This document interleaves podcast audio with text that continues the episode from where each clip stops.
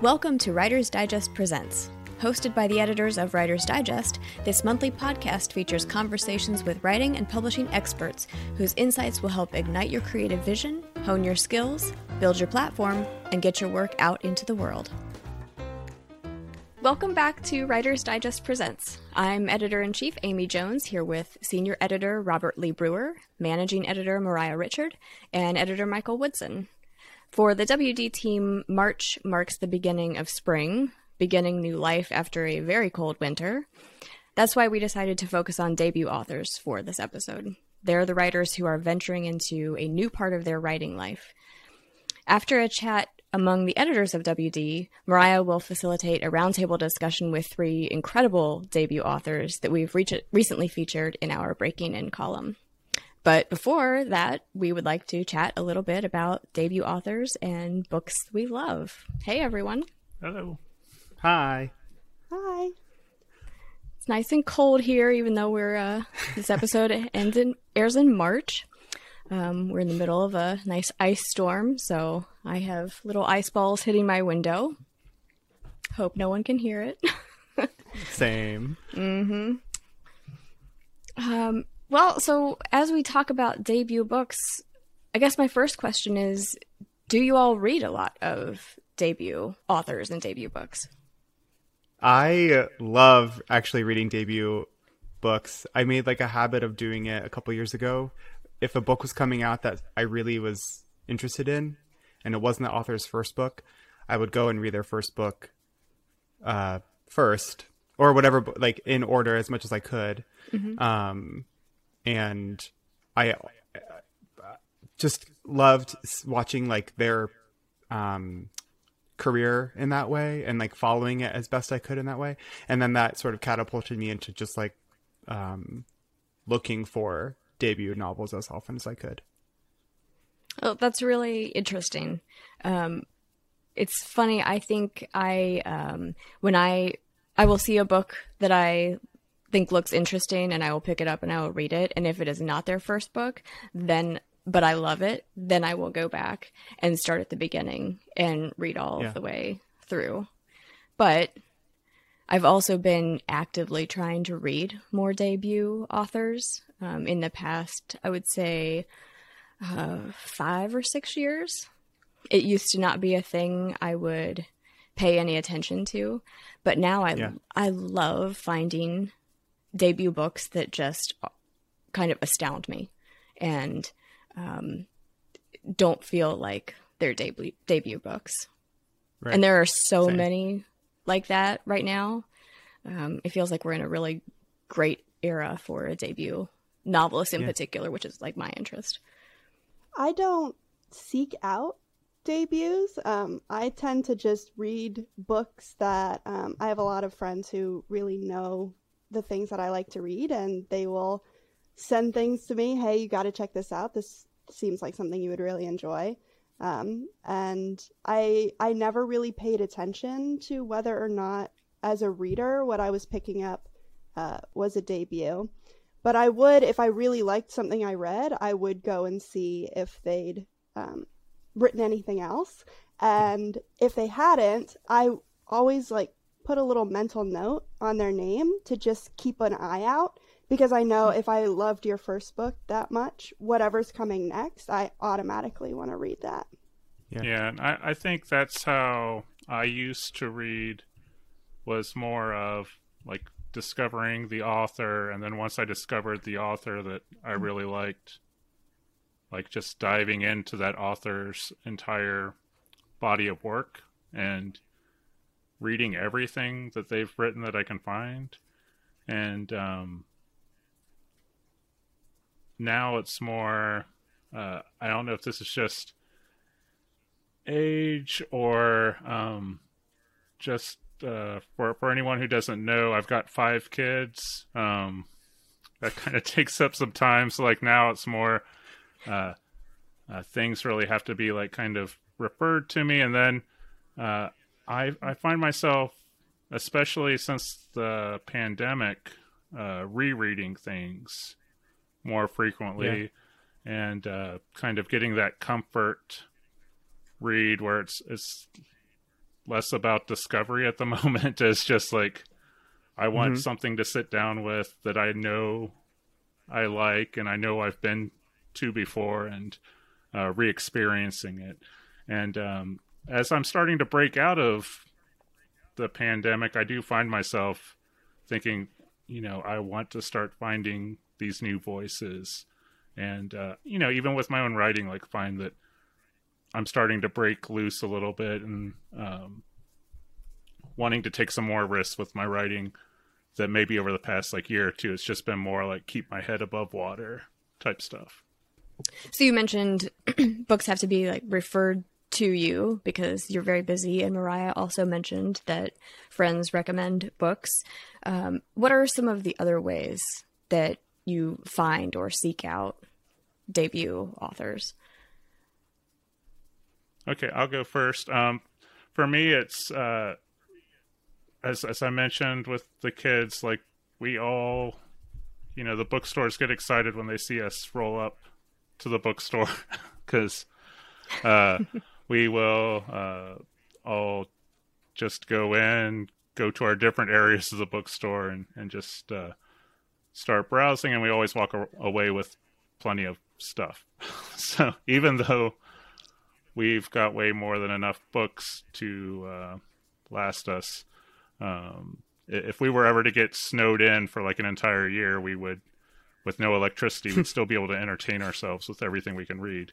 Um, so, uh, so you know, just just browsing for us definitely works, but uh, referrals um, are always always nice and appreciated, and uh, you know, we, thankfully we have lots of reader friends to to keep those going. Yeah. Mm-hmm. I like to. Um, I have a few book bloggers that I follow pretty, uh, pretty seriously, and I always like the things that they recommend. So I always keep tabs on what they're reading. But um, another avenue that I've discovered fairly recently. Uh, I'm still pretty new to Twitter. I think I've only had it about like a, a year now, but I have started to follow my favorite authors on social media, and many of them talk about books that are coming out that they're excited about. So I have found so many debut authors that way, um, just because, again, it's Mhm. if you if I love what you write and this is what you love to read, I'm probably gonna love it as well. So I always like to give those ones a try. I get a lot of mine from social too, Moriah, and uh, a lot of it's from like sort of bookstagram influencers, what they're reading, and and a lot of times, what happens though is that all of them are all reading like the same one book because it's very Mhm. popular at the moment. So then I'll go and see like on Goodreads or or Bookshop like related titles and what other people are reading who also read that, which helps. But Robert, to your point, I love going to the bookstore and just like letting them lead me to something and, and what they're um, interested in too is a really fun way to uh, find a new book. Yeah, and I, I should also mention, uh, all of us have this really cool job where we interact with writers a lot and publicists a lot, and uh, I would be remiss to not mention that uh, I've got a long list of things that I want to read just through that, and um, the different author spotlights that we have, and uh, any time that I'm going through and editing that's those different interviews and uh, I'm just always amazed at uh, all the great work that's coming out from authors who've been around for a while, but also all the debut authors that uh, come across our, our desks.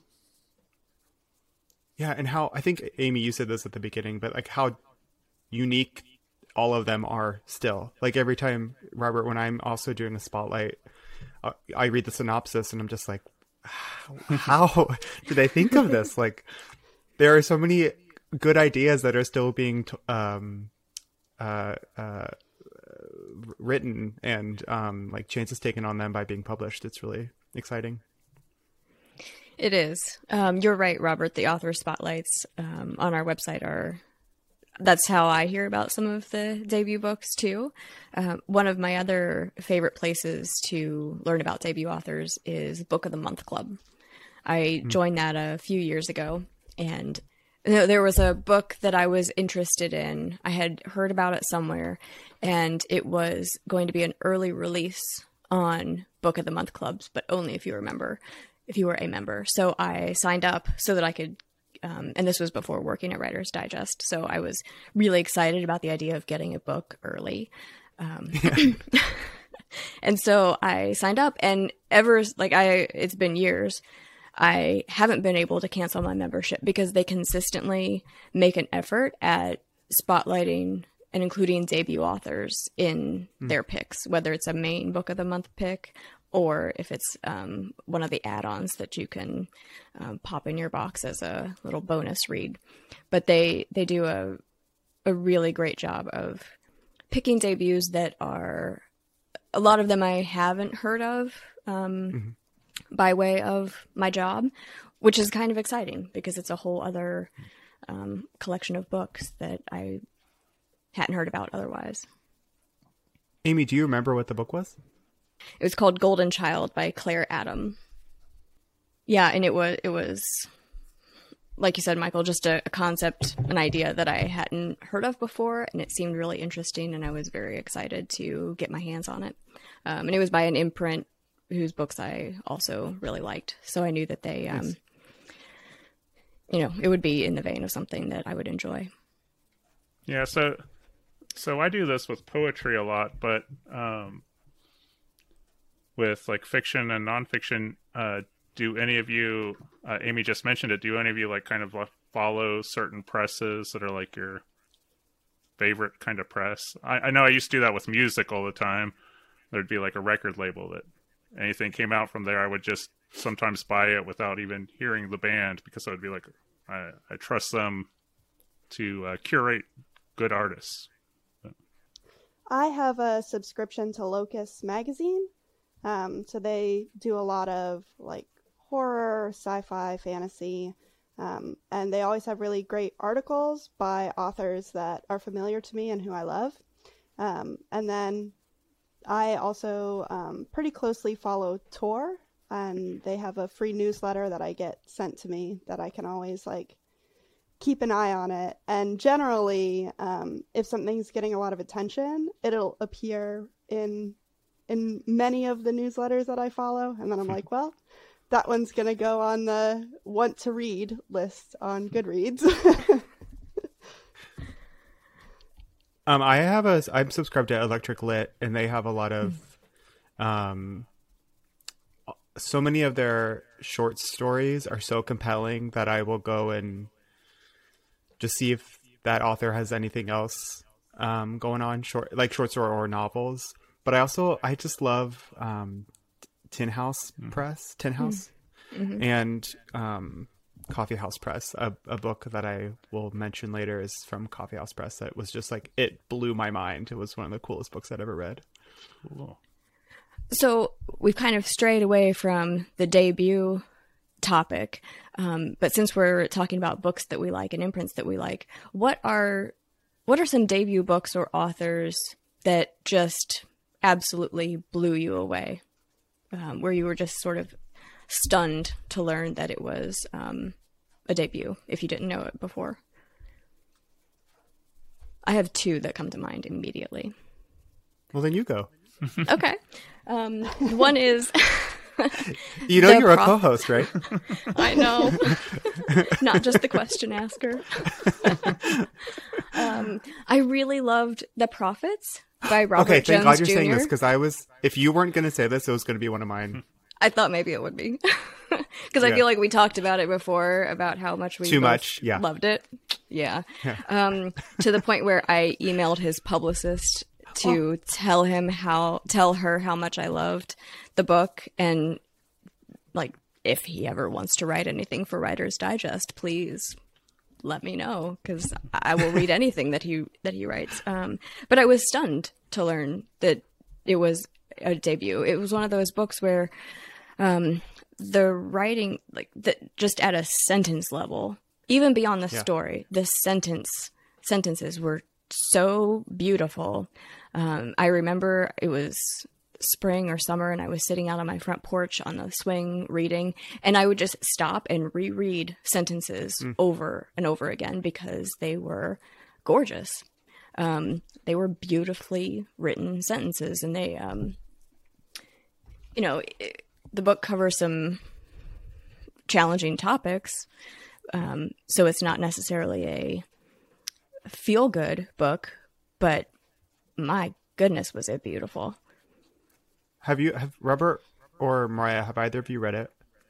Sorry, yeah. not to like put you I on. I have not blast here. But when this episode and some of the questions were put out there, I was thinking, I wish I'd read that Prophets book because everyone talks about the Prophets book being so good and uh, such an exceptional debut. Um, so I haven't read it, but it's definitely on that list, uh, short list of uh, books that I want to read. I'm in the same boat as Robert, where this book has been on my list since our author spotlight. Um, but it's just one of those things where the list grows and grows and grows. Yeah, absolutely. And I have to, yeah. I only have so much time in a day, so I, I am definitely going to get there, and I'm excited to read it, but it, I just haven't done it yet. It's one of those things too. Amy, you're so right. The sentences are so beautiful, and I I often find a lot of times with debut novels like they do something really well, um, and the prophets i think he happens to do a lot of things really well like mm-hmm. the writing is so good and it's told through more perspectives than any book i've ever read and also true he nails every single perspective and um, it makes something that would be really hard to digest oddly hopeful by the end without without mm-hmm. uh, sugarcoating any of it but um, yeah highly recommend that one too yeah, and I don't know how everyone else feels about this, but sometimes the debut books are the ones that, um, even if it's not the first book I've read by the author, sometimes are the ones that stick out to me because it seems like there's, like, even if they're like not as technically well written, sometimes it's like almost like they've got some kind of extra layer of emotion or um, mm.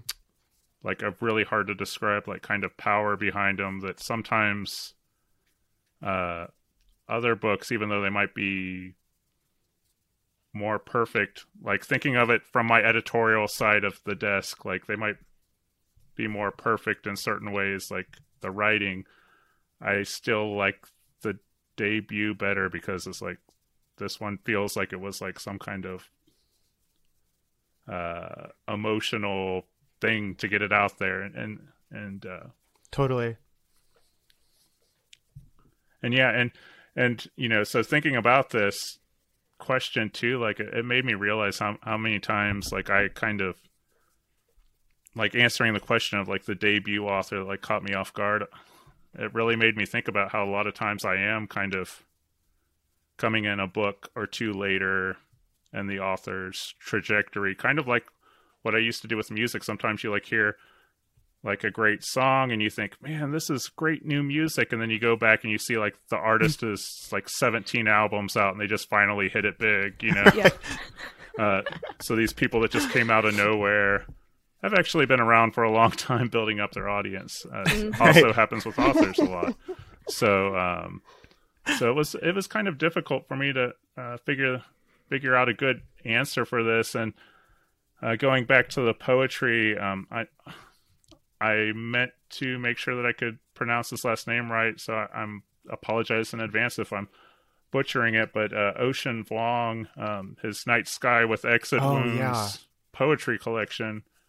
Uh, I remember getting that a few years back, and uh, you know, pre-COVID, and um, just being blown away by this debut uh, poet who just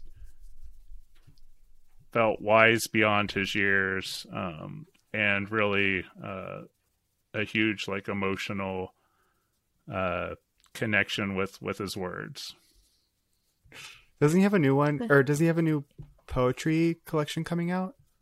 Um, I believe he Oh, does, but think I, so.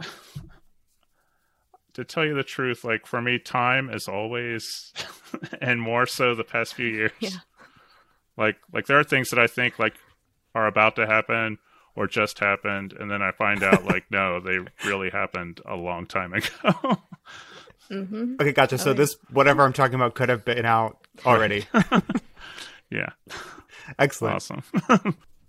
Was that your second one, Amy, or did, didn't you? Did you say you had another one? Oh yeah, the other one I had is um, one that just came out maybe um, at the time of recording this about a month ago, a month and a half ago. It was called um, "Beasts of a Little Land" by Juhea Kim, and I, I may have gotten the f- may have pronounced the first name wrong. Um, I think we included her in our in the breaking in column, maybe in the dis- November December issue. I could be wrong about that, but again, it's um, it, it was a book that the the language was just on top of the story being so compelling. It takes place on the Korean Peninsula and covers the many wars that it um, that that nation went through until it became divided, and um,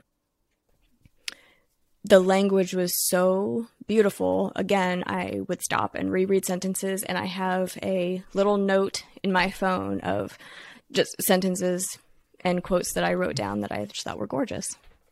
And sometimes I'll go back and reread them because they um, they are universal thoughts and emotions um, that take me back to the book, but also I think are um, make me think about life and how lucky we are.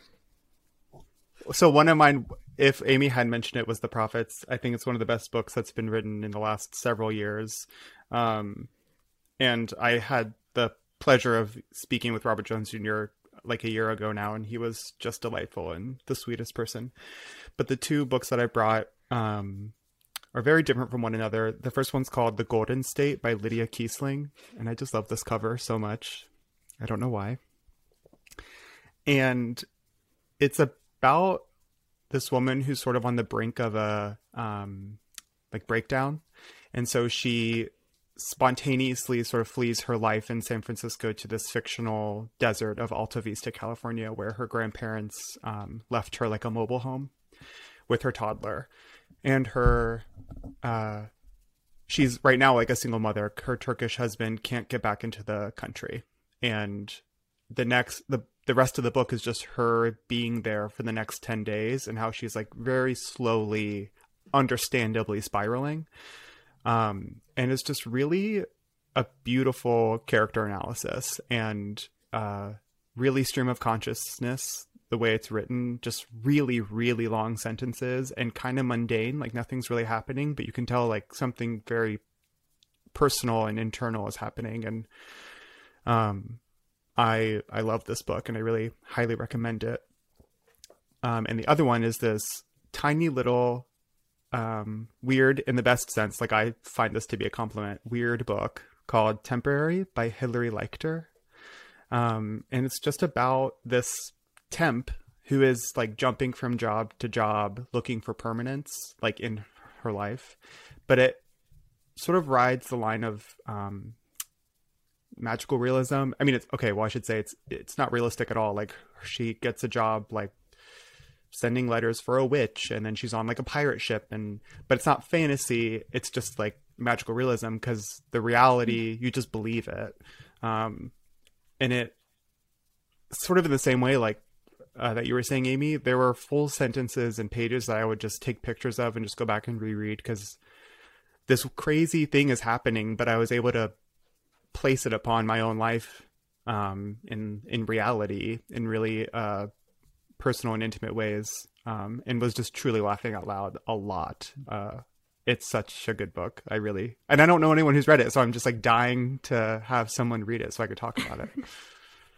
And- oh, and also the cover. I'm looking. I want this as a print. Oh yeah, that's a great cover. It's not the coolest thing one. you've ever seen. Sorry, and I'm also Mhm.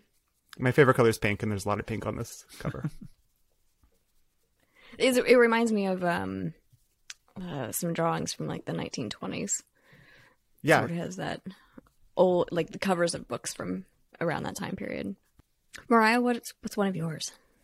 Okay, so I actually have a list, and um, I'm gonna be brief because if you know me, uh, I become obsessed with things that I like, and I'm talking like I will read all of the fan fiction. I will know everything you've ever put on social media. Like I, I become a capital F fan.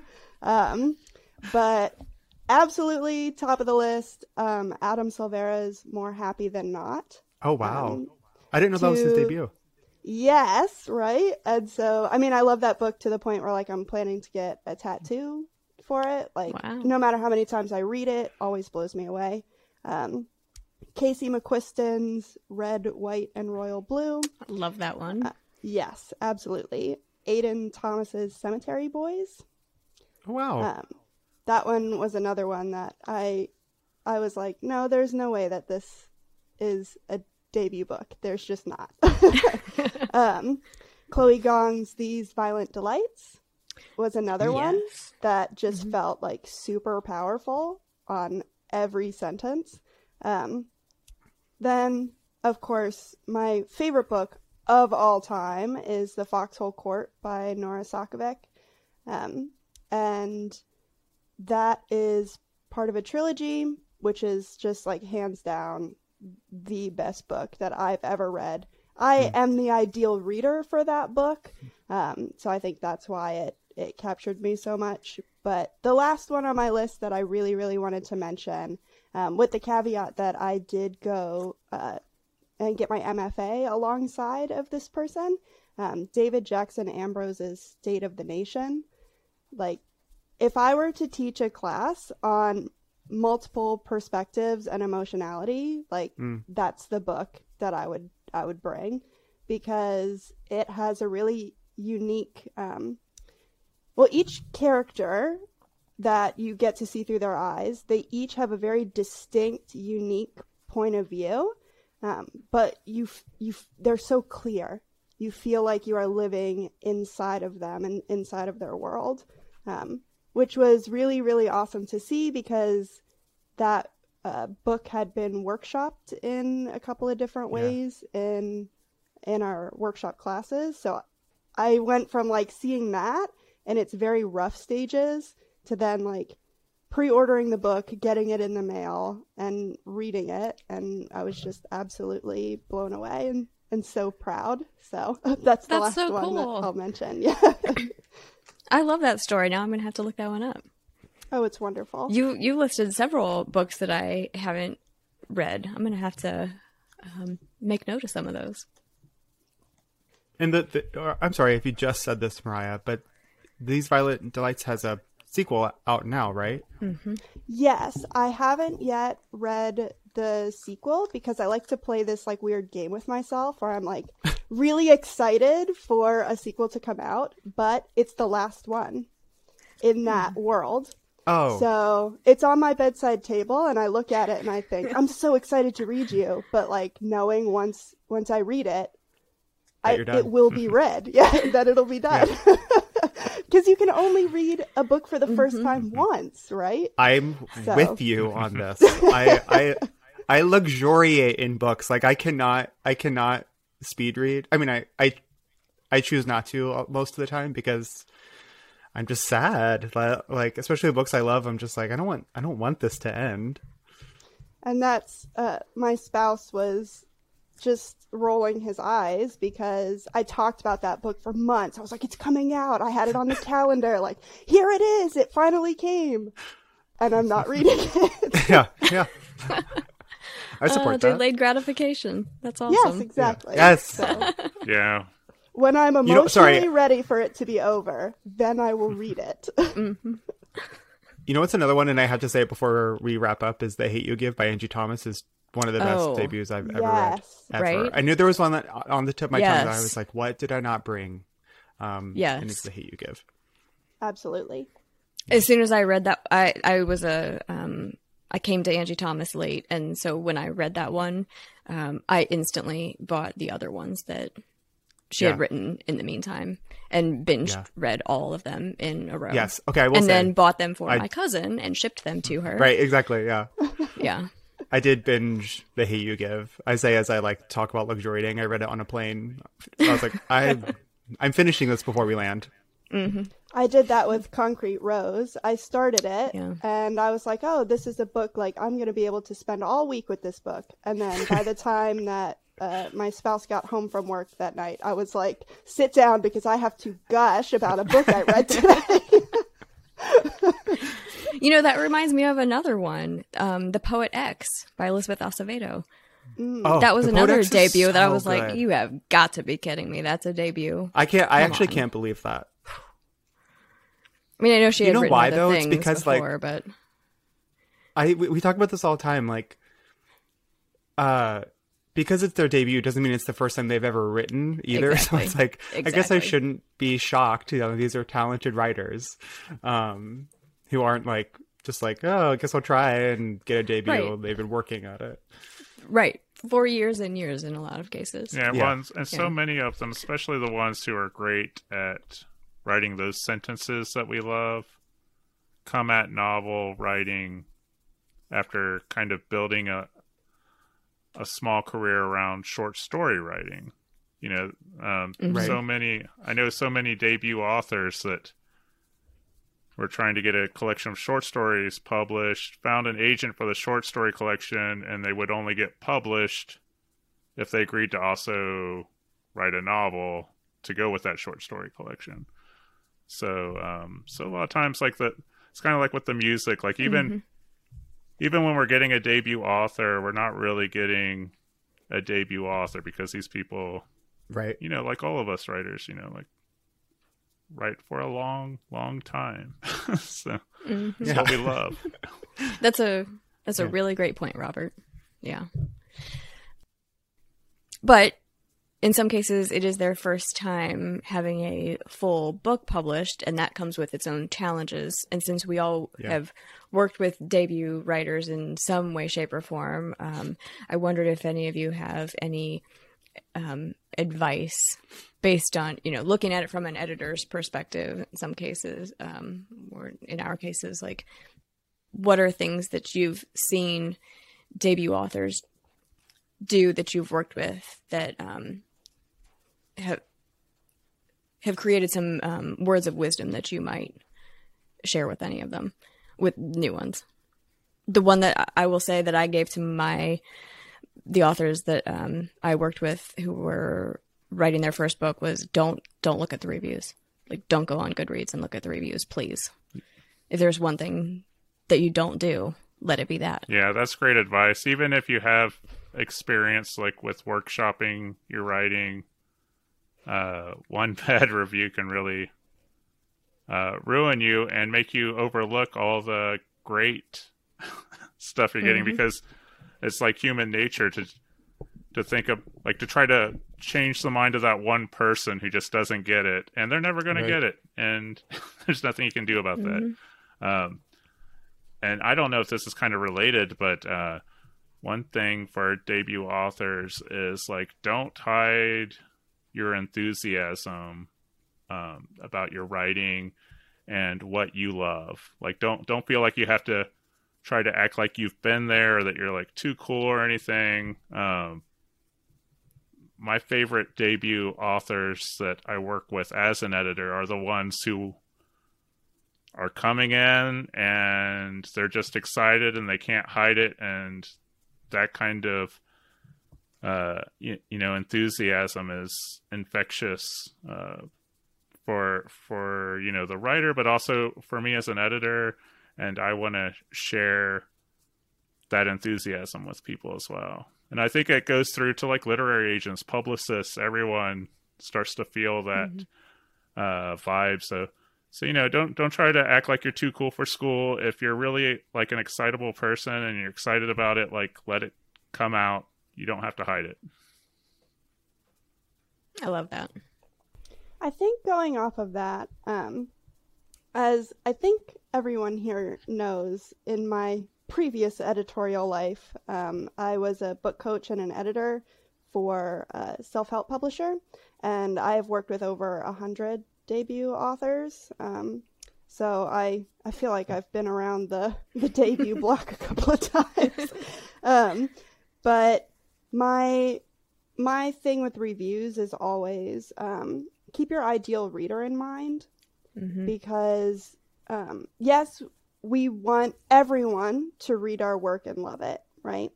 But you should only be writing for the one person who you know is is the inspiration, the spark, the fire behind why you do this. Um, and because I mean, if we we all love writing, but like if we were just writing for ourselves, we wouldn't ever let anybody see our work, right? So you are writing for an audience, but that audience should be like this imaginary person who is just sitting at their desk waiting for you to tell the story that they need to hear. Um, so all of those negative reviews, none of them are your ideal reader. Mhm. And they're entitled to their opinion, but you didn't write for them. Your ideal reader is going to find your work and they're going to be totally in love with you and cheer you on. Um, and then the other, coming like more from the editorial side, uh, I always used to tell my authors, you know, don't be afraid to speak up um, at any point in this process because your team is on your side. I know sometimes, um, especially as you get further along in the process and it becomes very emotional, like you might not think that you're going to have a 3 a.m. breakdown about a comma on page 97, and here we are. and so when when you get there, just remember that your team is not the enemy. Um, they want to hear what you have to say. They want to be there to help you and support you in any way that they can, even if that's like talk me off the ledge about this comma, or if it's you know I'm I'm really feeling like the story is going in a direction that I don't want it to go in. Um, this is not the story I wanted to write. And if if they're not behind you, you'll know it, and you'll be able to take steps to get a team um, who's going to support you and your work uh, correctly. Yeah, that's fantastic advice. All of that. Thank you. Yeah, I guess something that I think about a lot for right like especially when they're in the writing process is that a lot of times the writing advice writers get from other writers is write every day and and make it a habit and and build it in. And that is smart helpful advice a lot of times coming from people who have already found success. And it's hard for a lot of people who want to write to find two hours a day an hour a day 30 minutes a day to write for whatever reason. If they have families if they are working um, the uh, shifts that are not traditional and uh, that can lead to people feeling like failures or they're not real writers quote unquote. And um, for me it's just don't worry about that. Find the structure that works for you. And um, if it's a word a day if it's a sentence a day if it's if it's a paragraph a week that's you are being a writer and you are doing it successfully because it looks it makes sense for your life. And um because i just feel like a lot of writers put themselves down and, and stop stop trying because of what it's supposed to look like to be a writer. And so if you're writing you're a writer.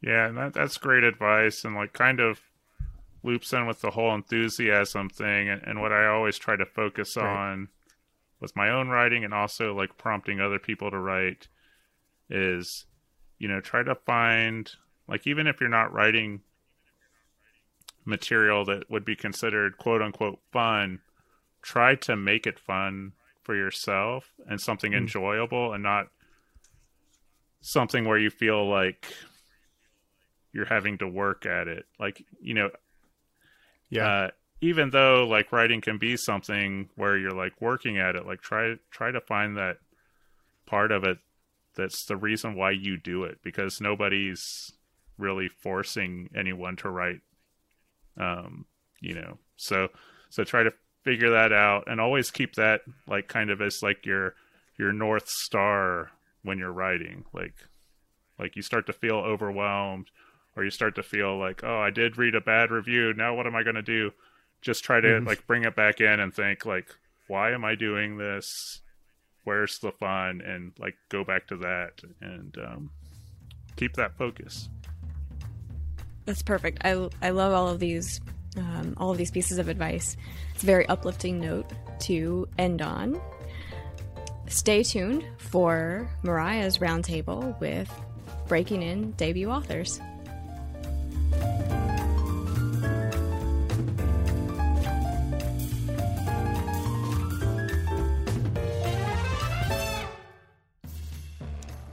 Everyone, this is Moriah Richard here with three absolutely amazing debut authors, Nita Prose, Christopher Griffin, and Mazey Eddings, for our first Breaking In discussion roundtable.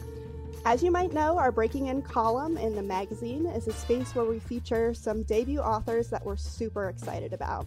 Each of our authors here today have been featured in the column, but our goal is to go a little deeper into what the process of publishing your first book is like. So, welcome, Nita, Christopher, and Mazey, and thank you guys so much for taking the time to be here today. So, in my experience, it's always a lot more fun to have authors tell us um, in their own words about who they are and what their projects are. So, rather than read a blurb, um, why don't you go ahead and tell us a little bit about yourselves? Nita, why don't you start? Sure. Uh, well, I'm Nita Prose, and I'm the author of The Maid. And The Maid features Molly, who is a socially awkward uh, hotel room maid whose world gets turned upside down when she stumbles across an infamous guest who's very dead in his hotel room bed. And, you know, I think this is a book about what it means to be the same as everyone else and yet entirely different. And as a who done it, it's maybe a little bit different too because the mystery can only be solved through a connection to the human heart. Um, and I'm Mazey Eddings. Um, I'm the author of A Brush with Love. Um, it's a rom com um, coming out with St. Martin's Press.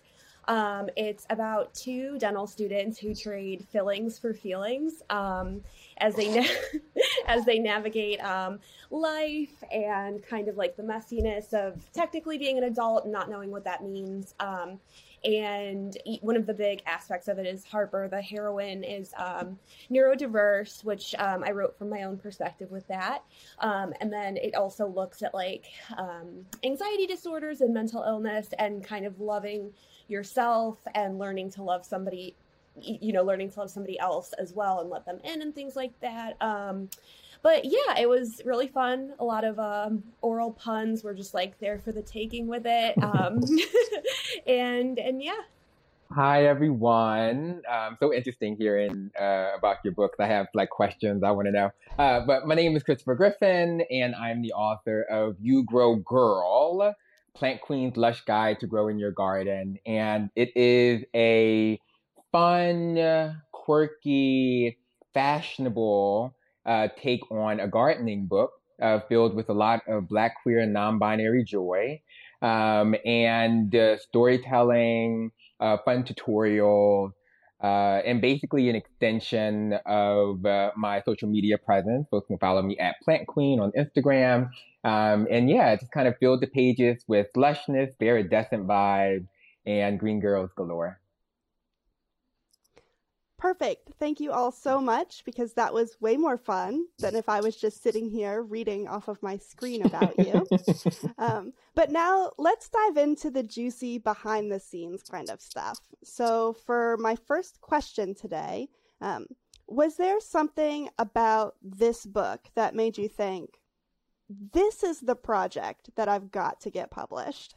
Well, for me, uh, it's Nita. Um, th- I have to say that you know my day job is as an editor, so I work in books all day long and have for many many years. So, and I love my work. So it was um, not my plan to write a debut novel. It just kind of happened to me. So you know, I got an idea in my head that was like almost too good to refuse. So it happened to me in London in 2019. And I was at the London Book Fair for work and I was staying at a London area hotel. I stepped out of the hotel and I returned to my room and I completely startled the room maid who was cleaning it. And I remember her sort of jumping back into a shadowy corner, and she had in her hands my track pants, which, like a fool, I left in a tangled mess on my bed. And I looked at her and I thought, it's such an invisible and intimate job to be a room maid. You know, she cleaned my room every day. She'd been doing this for days, so she knew so much about me, and I knew nothing about her. And you know how sometimes, like, just a little thing like that will just sort of lodge in your head. So a few days later, I'm on my plane ride home, and then I started to hear my protagonist, the maid's voice. Her name is Molly, and it was very clean and crisp and precise. And I grabbed a napkin from under my drink and I started to write the prologue for the book in a single burst. And that's actually how I began my debut no- novel. Not because I, you know, thought, yep, now's the time. I'm going to sit down. It's January 2nd and I'm going to begin my debut. No, it didn't happen that way for me, although for some people it does. That's super cool. I, I always love hearing when people like start writing their books like on napkins or little scraps of paper and stuff like that. Like that just I think that's the coolest thing. Um with a brush with love, um, I was having just very much like a quarter life crisis. Um I was, you know, I I'm in dental school and I started at my first year of dental school. Um I think it was January 2019 um, and yeah, I was just really depressed. I was really anxious. I didn't know what I was doing with my life, and I felt like a lot of dissatisfaction. And um, one thing that was like, was and always has been a huge um, balm for you know anxiety and stuff like that is romance novels, and I was just consuming them just like you know at a ridiculous pace and everything. And um, the one thing that I was like noticing and stuff was I just didn't see a lot of neurodiverse um, main characters. Um, and so I kind of wanted to see people reflective of my my life and the way my brain works, like in characters and things like that. And you know, this was right around the time Helen Hoang was like, you know, publishing um, the Kiss Quotient and stuff like that. And she's done so much to really bring like neurodiverse voices to the table and everything. But you know, at that point, I wasn't seeing it as much. Um, and so I just kind of started writing about an anxious girl, you know, making her way through life and um yeah, and it it just ended up being really fun, I thought. Um and then I also was doing this thing where Barnes and Noble was doing like um you know, ask us for a book rec thing and I put it it was on Instagram and I was like, "Oh, do you have any books set in like dental school or the world of dentistry?" And they like DM'd me and they were like, we nobody on our team could think of like a single one. And so i was like well maybe there's a market. Dentistry's not really sexy. Like everybody hates the dentist but let's see what we can do you know? The impossible but yeah. I love listening to your stories um yeah my uh the whole publishing process uh, was one I was not expecting, to be completely honest. Um, so uh, I currently reside in Brooklyn. I have over 200 plants in my apartment. Um, and I give y'all a little, little tour a little later. Um, but I have over 200 plants in my apartment. Um, I work full time at NYU as the assistant director for the LGBTQ plus center. Um, and I just kind of share my journey on Instagram. And uh, it kind of just opened up. I mean, the power of social media. Um, it opened up doors for me, and actually, my publisher reached out to me and proposed that I write a book. And I was like, okay, this is interesting. Um, and there's a quote by Toni Morrison that says that if you uh, want to read a book that hasn't, uh, uh, if there's a book you want to read and it hasn't been written yet, then you must write it. And so um, I thought, well, you know what? I really do enjoy writing. Um, I do treat uh, Instagram like my little digital diary. So I was like, you know, I, I can write. Um, why not bring it onto some pages? And so took four months um, uh, at the in the winter of 2020. Um, and this was like pre-vaccine, all those things. Um, to write and photograph the book. So it uh, has a bunch of wonderful images um, and uh, uh, featuring a lot of my uh, favorite plant shops in Brooklyn. Um, and uh, yeah, it was it was a journey. Um, didn't realize how much I would enjoy the process. Didn't realize how tedious the process was going to be. Did not. I was not prepared, y'all. not prepared. Um, yeah, I thought I, I handed in my transcript at the uh, beginning of. Uh, oh my god, was the beginning of this year? Yeah, beginning of this year, and I was like, I'm done. Bam, wrote a book. Ha! Send it to the presses. Send it to the presses. Child, if that wasn't the case, um, yeah. So it's been like a year of um, yeah. Earlier, uh, submitted my transcript earlier, 2021. Um, spent that entire year finalizing um, just uh, design choices, cover, all those things. Um, and now finally, it is ready to be printed, and it comes out uh, on March 22nd, a day before my 33rd birthday. Um, very intentional, very intentional about that. Uh, but yeah, it was a process that I was not expecting uh, during that time, but one that I gladly, um, yeah, strutted into with a sense of curiosity and wanting to learn. So did you? What kind of camera did you have to use to take all the photos? Like, do you shoot on an iPhone or? Ooh, child, no. Uh, I hired my one of my good friends, a photographer, to shoot everything. Um, but we shot a lot of it in my apartment, and so I have a very um, intentional vision of how I want things to look, and so was kind of like with her, like, "Hey, this is how I want to lay this out." And I think there are over just close to 200 images um, in the book. And so we had to like go through visit to shop, go through tutorials, and it was a process. Uh, I can find that information out later, maybe what camera was used, but uh, it was it was a process. So, at Writer's Digest, we always get a ton of questions from writers about how you go about getting an agent.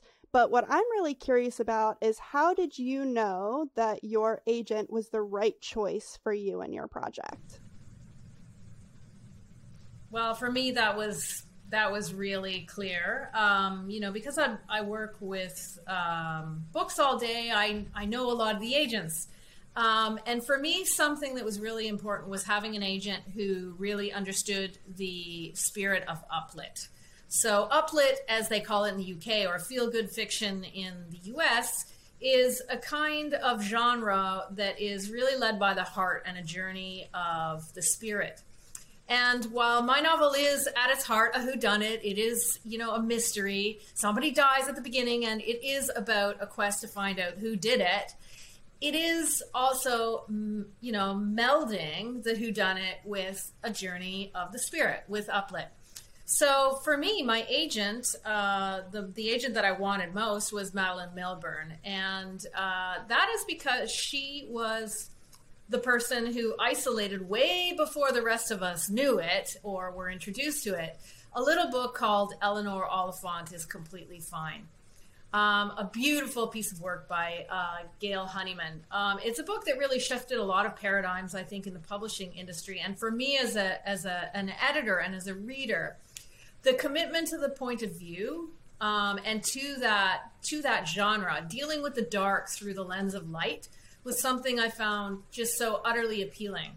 So having an agent who could under who really truly understood it in her heart, in her mind, and how she approached the project was really important to me. And so um, I was also terrified to submit my work, absolutely terrified because you know, it wasn't like I could then walk away. I had to work in the industry. I would have to face agents after they said, no, your work is really lovely, but I don't want it. So, you know, it took me a while to actually work up the courage to send it. And um, I was so overjoyed when Madeleine Milburn agreed to represent me. So that was sort of my journey and my rationale. I love that. Um, my journey was a little different. So the publisher reached out first um, before I could uh, secure an agent. Um, so I'm sure y'all can imagine me navigating that process without an agent was very interesting. And I learned some things after I got an agent. I know better next time. Love my publisher. But um, it is important uh, for any folks who are trying to get, who are listening or are trying to get their book published, make sure you have uh, your support system. Um, and an agent can be really, really helpful uh, to engage in those conversations that you don't want to bother yourself with. Um, so that. Um, so did the deal, and then my agent found me, um, and uh, uh, she's a part of the team at CAA, Cindy, and uh, for me, um, I think it's all about uh, personality um, it's about whether they are. Uh, I think it's, also about the connection in terms of wanting to learn who I am as a person, right? So as a black, queer, non-binary person, there's a lot of intricacies to who I am, um, and uh, the ways that I navigate the world. And Cindy just was, we just connected on that in so many different levels. She really saw me for who I was as a person, understood um, my mission, my vision, and really just wanted to support it with like, I don't know if we can curse on here, but like badass energy. Like he just had that badass energy. And I was like, Cindy, please, let's work together. Um, and so it was, it was really amazing, uh, being able to, um, for, uh, for her to find me, like, she found me um, and introduced me to the entire team at CAA. Uh, and we've been working together across multiple projects, and I wouldn't have it any different because um, they're such a supportive team and they really listen, um, which I think is just so, so important. Um, yeah, yeah. I, yeah, I, um, my like journey has been a little weird, but a lot of like my motivations were kind of in a similar vein. Like I was looking for somebody that would be really supportive of like, you know, uh, so I'm I'm autistic, I have ADHD, I, you know, like all these different neurodiversities that kind of influence how I interact with people and just like how I approach stories and writing in general and stuff. Um, so the querying process was really uh, nerve wracking for me. And you know what I think is so funny, and I totally like get this and respect it. I have a lot of um, agents turn the book down because of dental phobia and like i so like understand that because it's like I, I get it. Like being afraid of the dentist, like that is an occupational hazard. I understand why people don't like dentists, but so I was like, oh God, like there must be just no market for this at first. And then um I I came across Kelly Martin, um, who was working with um, Wendy Sherman and Associates, and I read um, a couple blog posts that she wrote, and like I, she just had thought so. I just loved like the eloquence and like the perspective she had on on love stories and what kind of like the romance genre is doing and how it's it's transforming and things like that. And so I queried her. I was super excited, um, and we ended up connecting. And I mean, like we would just go back and forth like fangirling with each other. Like you know, it was just one of those people where like I I, I adore Kelly.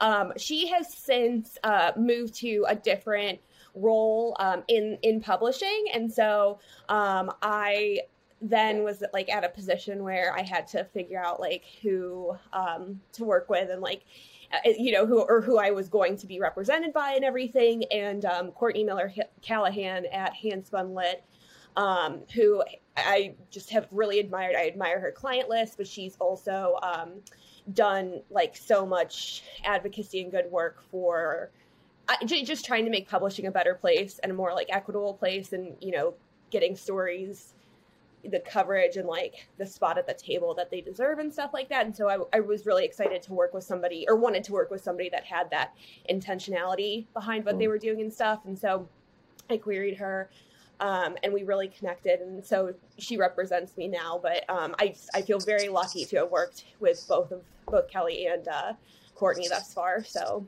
yeah, it's been weird though. It's been like so stressful. It's that that part is like so stressful. it's interesting like what before you're in it, you never know like what is going to be the biggest stressor or not. So it's one of those things you're just constantly learning as you go. And there's constantly um, new stressors too. like every day you find out a new thing. I'm like, "Oh, I didn't know I could be like stressed about this today." Like here we go.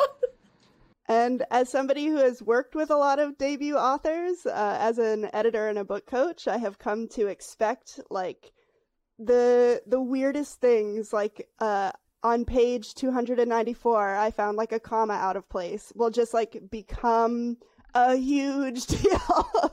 and you if you had asked that person the week before what's to, you know, bring all these emotions to the surface, that would not have been on the list. but it's every day it's something different, I think.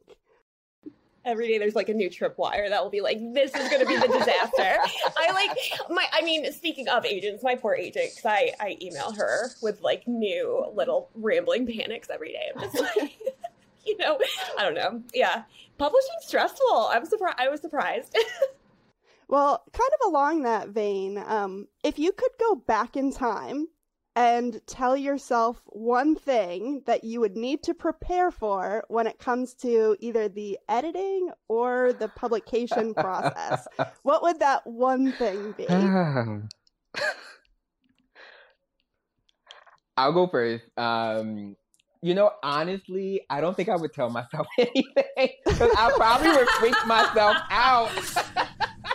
I, I, think I would freak myself out. Um, yeah, I think it was important for me. And you know, I work in education, so like I I I get the the general well for me in, in my writing it was very um you know like doing research and uh, finding information and making it accessible and fun and user friendly and engaging so like that was easy for me um but yeah, I mean the uh, I think I did everything I needed to do um, because I think throughout this journey, and my plants have been a real big part of that. Um, and that you know, caring for them has been a mirror to how I care for myself, right? Um, so I've been like really spending a lot of time with myself. I'm pre, you know, pre-pandemic, I was you know, just like an extroverted, social, like get my energy from other people. And obviously, you know, uh, we can't do that in the same ways that we used to. And so I turned inward, and my plants really helped me. Um, were just a reflective aspect of my life that helped me dig a little deeper into myself. And so I think it was perfect timing to write a book. If there was any time to write a book, I would have never thought it would have been, you know, those four months but it was actually the perfect time because I was inside spending a lot of time with my plants and I was able to really just dig deep um, and explore some things that I was curious about. Um, I wrote a chapter on water and uh, was like really curious like where is this water coming from? What's the difference between spring water tap water bottled water? Um, and how does it impact the plants? But then i was like well goodness gracious I, i'm drinking this too I gotta wait a minute now. I gotta make some different choices. Um, and so it was like it was it was it was I was having such a good time with myself because I'm like writing the book, but then I'm also finding out all these new things. So I was like, oh my god, I can use this for myself. Um, so yeah, I don't honestly. I think I did what needed to be done in that moment in time, and so past Christopher would have to just be resilient and uh, work on it in the ways that I was able to because I would freak myself out. If my if I went back and said Christopher girl here's everything you got to prepare for. Just being honest. Yeah I'm, I'm with you Christopher. It's better not to know because I do think there's so much to do as a writer. Every given day is like a new set of challenges and hurdles mm-hmm. that it's actually better not knowing what you're going to get into. now, I'm saying that to a podcast where a lot of people are wanting to get into this, and I'm telling you, don't look too deep. It's going to be okay. Don't, yes. It will. You could, but do it a day at a time. Take the day at a time approach, like Christopher's saying, and you know you'll get to where you're going to go um, but without you know uh, ending in an anxiety attack before you've even started. I I think yeah, I mean there I I wouldn't warn myself because I think I would have been too afraid to like go forward with it and stuff. I think like I just um I wish I had had a better like okay, so bear with me here because I'm gonna like speak in figurative language and allegories and metaphors. But like I've recently developed like this new way of kind of thinking about things because I think what I didn't realize, especially as you get closer to the pub date and everything like that, you um you just are subjected to a lot more reviews and being tagged in negative ones or you know subtweets or like any kinds of things like that where it's like other people's um opinions and like readers opinions which i like completely you know readers have whatever opinion they want to have and they can hate it and that's totally their prerogative.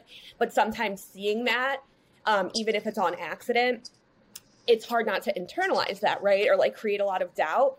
And so um i I've been like trying to think about it, like my brain, and Christopher, I'm not like just BSing here, but like I think about my brain as like a garden, right? And so like these negative ideas could be like little weeds that are being planted and things like that. And like every morning I have to wake up and I have to like, I have to basically like pluck the weeds out. I have to water the things that are important. And like, I wish I had I wish I had that mindset like this entire time because I think I would have like um, internalized and doubted stuff a lot less at certain aspects, but I definitely would not want to know some of like the stressors and stuff like that. So yeah, I wouldn't want spoilers for like past me. I would just want like a better a better brain garden. So It's a lovely metaphor. It's perfect. And I think that that is something about being an author is that once your book is finished, once it's published, it's not just yours anymore. In fact, it's barely yours. It's everyone else's.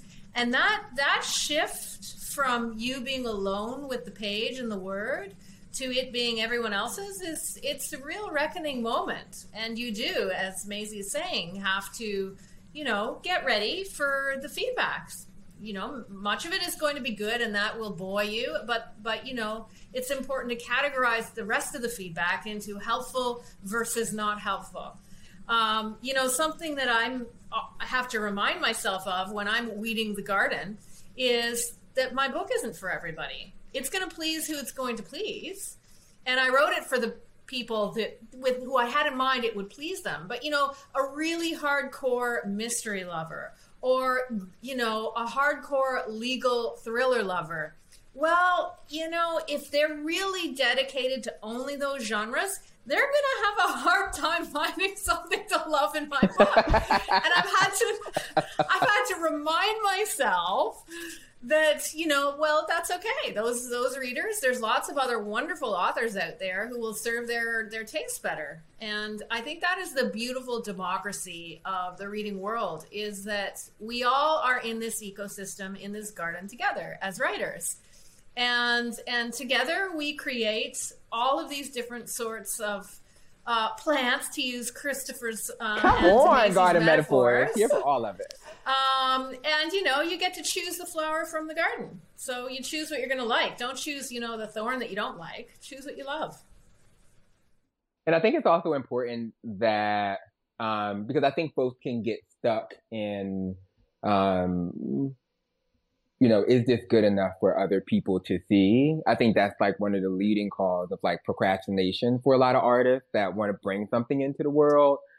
And I think honestly, because I, I did have that thought too. Um, and also like I do not have a, like I consider myself I don't I don't like using the word expert. Like I'm just a garden guru. Like I'm good at tending to my garden and I'm going to share things that have been helpful for me that could be helpful for you. Um, and I think for me, it was really asking myself, is this something that I love? Did I chuckle when I read this? If I chuckled, then I'm like, good, it's good enough for me. So there we go, put it out into the world. So I think, you know, as long as you love what you're creating, and obviously, you know, you're you're part of it, you're creating it for yourself, right? And I think that's what we forget. We're always thinking of other people. So like if you love it and it feels good for you, um, then let that love liberate you um, so that you can, you know, release your magic out into the world and don't forget that love that you initially had because it can be, uh, I think, watered down with criticisms and critiques and feedback. And but think back to that moment when you sat down and wrote that chapter or wrote that sentence um, and if you loved it, then that's all that matters. And I think that's so crucial too for like subsequent works and stuff because like mm. second book syndrome, third book syndrome, like that's you know, Mhm. because then you feel like as you enter those next projects and stuff, like you, it, I don't know, it leaves like that space where it feels like just you and the page initially, and like you feel like somebody's reading over your shoulder. So just like Mm. shooing them out the door and, and focusing on that is so important. Well, I love everything that has been said. Um, and I know that the question initially was like, no, this, the answers were like, no, we don't want to know anything. This is terrifying. Um, which I definitely understand having worked with, um, I worked with over 100 debut authors in my last job. Um, but one memory that I have that's like very visceral to me um, as an editor was um, there was this one project and it was like anything that could go wrong was going wrong and it was like just triage 24 7 with this author and then we had this one day where um, we got three different options for her cover and so we jumped on a call together and we're going over these options and you know she's stressed she's worn down and she just looked at the computer and then she looked at me and she said this is really happening isn't it like I'm really publishing a book. And I was like, yes, you are. and so I, I learned to like take that small joy when it came. And I want to know, was there ever a moment like that for you where you were just kind of like, wow, I'm really publishing this thing, aren't I? Mine actually just happened. I mean, there's been small moments like that along the way, but I think the most recent, I, I got my author copies on Friday night. Yeah. And I, um, I, I had, so my apartment, I'm on the third floor of this walk up and like, I swear if Tim Burton designed like a claymation staircase, it would be this staircase. Like it is the staircase from hell. But so I'm like lugging like this box up and I'm like tripping and it's heavy and everything like that. And I was just like, I was so excited and I came in, I busted up my cat, my goodness. Sorry, my cat's like all over the place. But um I like busted open the box and I was just it was just like I I don't I don't even know how to explain the feeling that it was um it was pretty amazing and it was so special and like it really hit me like this is a final book i've like put so much of my heart and soul into it and i yeah i just felt so like overwhelmed with love and excitement for it and everything like that so that was that was like a really special moment I think I've had multiple of those moments. Um, I think the first one was, and each one had like a different emotional significance for me. I think the first one was like when I submitted the the transcript. I was like, uh, it's it's out.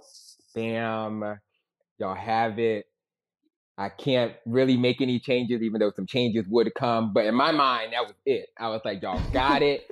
Bam, done and then it didn't come until uh, most uh, more recently. I haven't got my uh, author copy yet. I'm waiting for that moment. Tears will come, um, but I think it was when uh, um, I saw it on the website. I was like, "Oh my god, this is like." This is like real, um, and I was like sending the link to friends. I was like, "Oh my god, my book is like on on a website. Like this is actually going to happen. like y'all can actually pre-order this thing. Like it's really happening." Um, so yeah, I think that was it for me. And then I'll, I'm going to have that moment again when I get the actual uh, copy. Yeah, yeah. And for me, I think it was exactly the opposite. I had all of these Alice in Wonderland moments where I kept forgetting the book was mine because I work with books all day long. So there was one moment um, several months ago where, for my day job, I was looking at three cover proofs for my authors. So, you know, this is a meticulous process. You have to really scrutinize every detail of the copy, make sure everything's functioning, the ISBN is there, the price, um, the shout line, no errors, etc. So, you know, it's like, okay, I've got I've got four of these actually to do. And I've got one hour. So I've got to like really focus and not lose my focus and, and put on sort of that meticulous eye that an editor has to use for a short period of time. So I did one, great, send, press send, do two, three, four, done, phew. An hour's gone by. Only after I pressed send on the fourth did I realize the fourth one was my book. oh wow. I'm fine. Just totally fine. No problems here.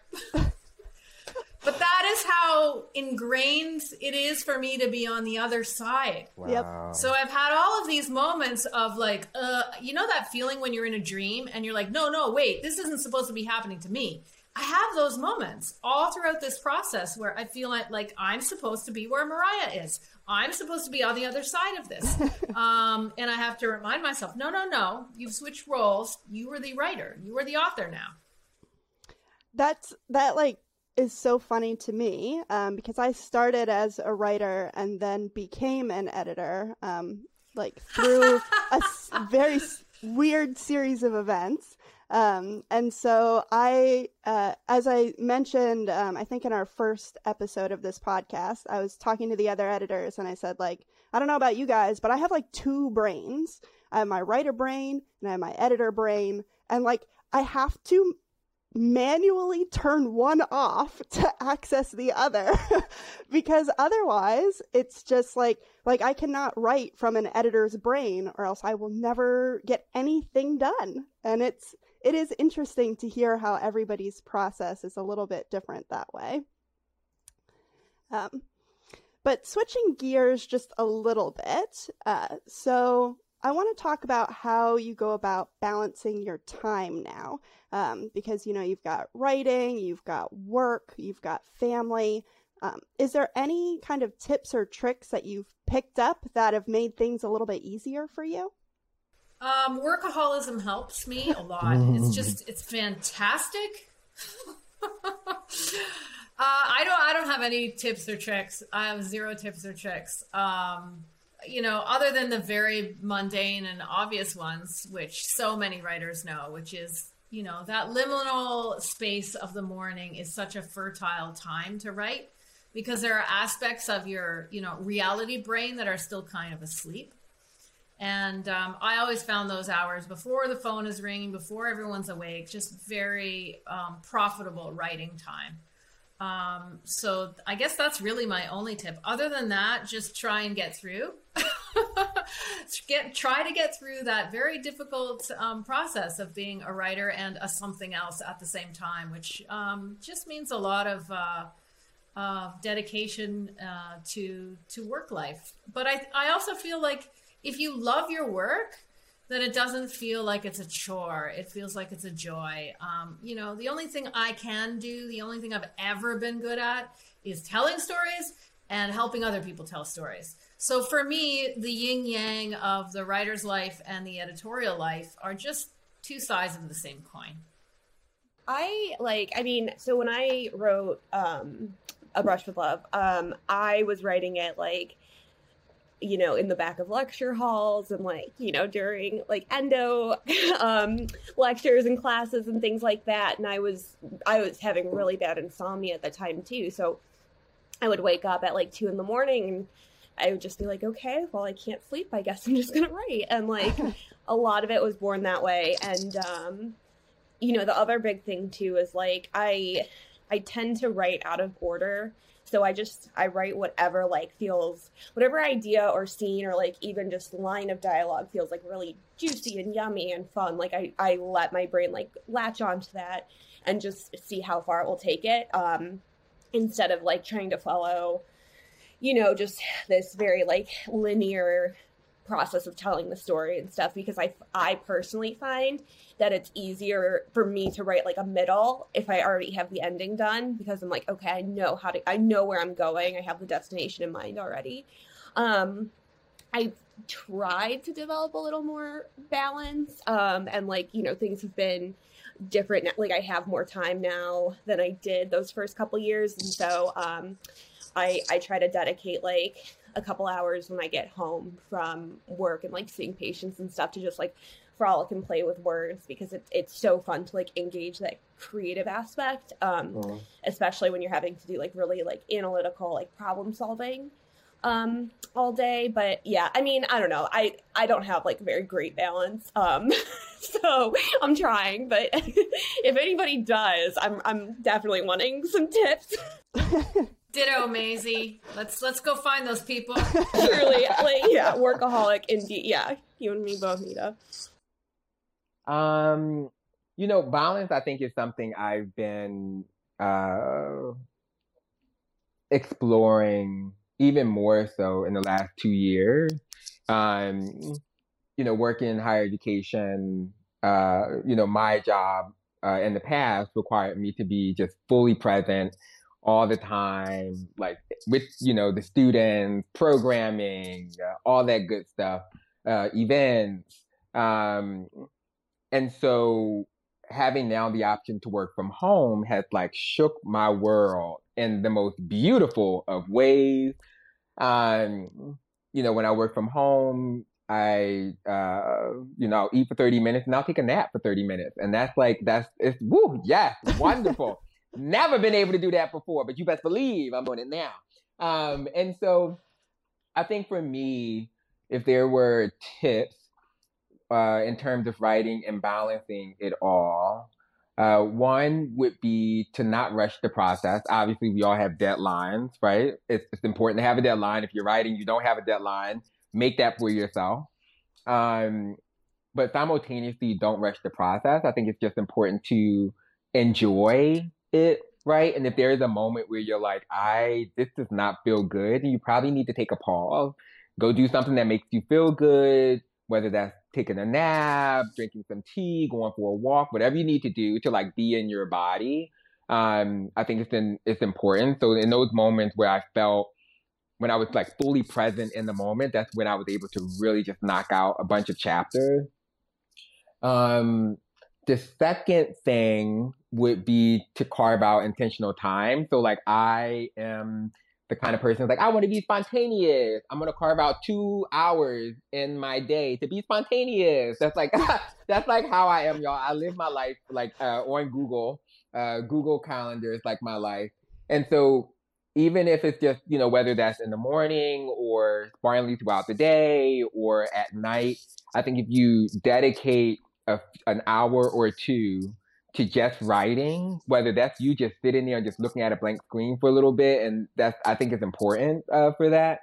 And then for two, and I think it depends on what kind of book you're writing, but uh, with the book I was writing, uh, with you, Grow Gurl, um, I was able to make it collaborative.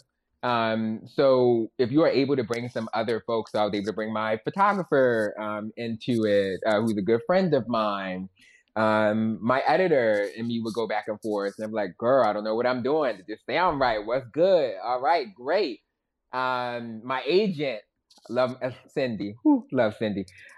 Call her, be like, "Cindy, girl, I don't know if I can do this," and Cindy give me that little pep talk, right? Um, so you know, as much as self care is important, I think community care is also because sometimes we can't water ourselves, right? So I think we have to look for those um, for those folks um, to to feed us the energy that we need. So don't feel like you have to do it alone.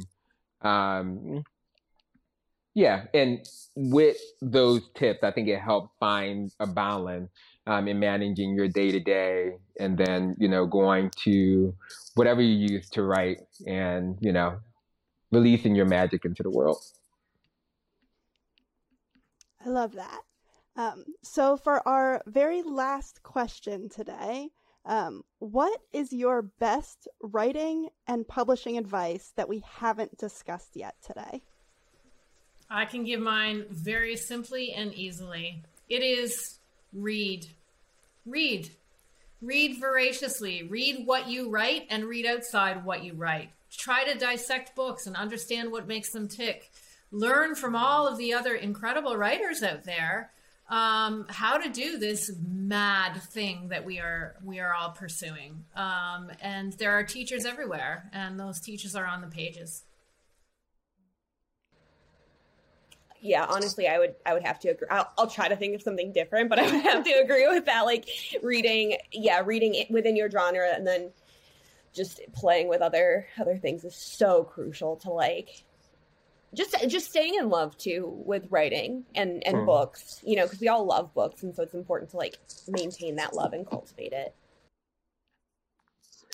Um so in the line because I, I definitely think uh reading uh i love that either. Read voraciously. Mm, i'm gonna i'm gonna ooh, i'm gonna use that one. Love that. Um but simultaneously I would say do not be afraid to try things that have not been done before. Um, while you know there are amazing works out there um, that can inspire, uh, don't let it be. Um, make your own pathway, right? Um, even if you don't know what that pathway is, I mean, there are many different things in life where you have to build and uh, you know move through the world as you're building your pathway. And so I think that's the same thing with writing. Um, and so I think that's what I, you know, I tried to do with uh, my book is like, what haven't I seen before? How can I make this a little different? How can I put my own spin um, on it? So um, yeah, for the folks listening, what's your what's your spin, right? What's something about you that you love and cherish that you can put into your pages um, that will be uniquely you? Well, this has been really, really fun. Thank you all again for stopping by to chat about your experiences. And listeners, don't forget to check out The Maid, You Grow Gurl, and A Brush with Love. Details for how you can get your hands on these amazing books will be in the show notes. Thanks. Bye, everybody.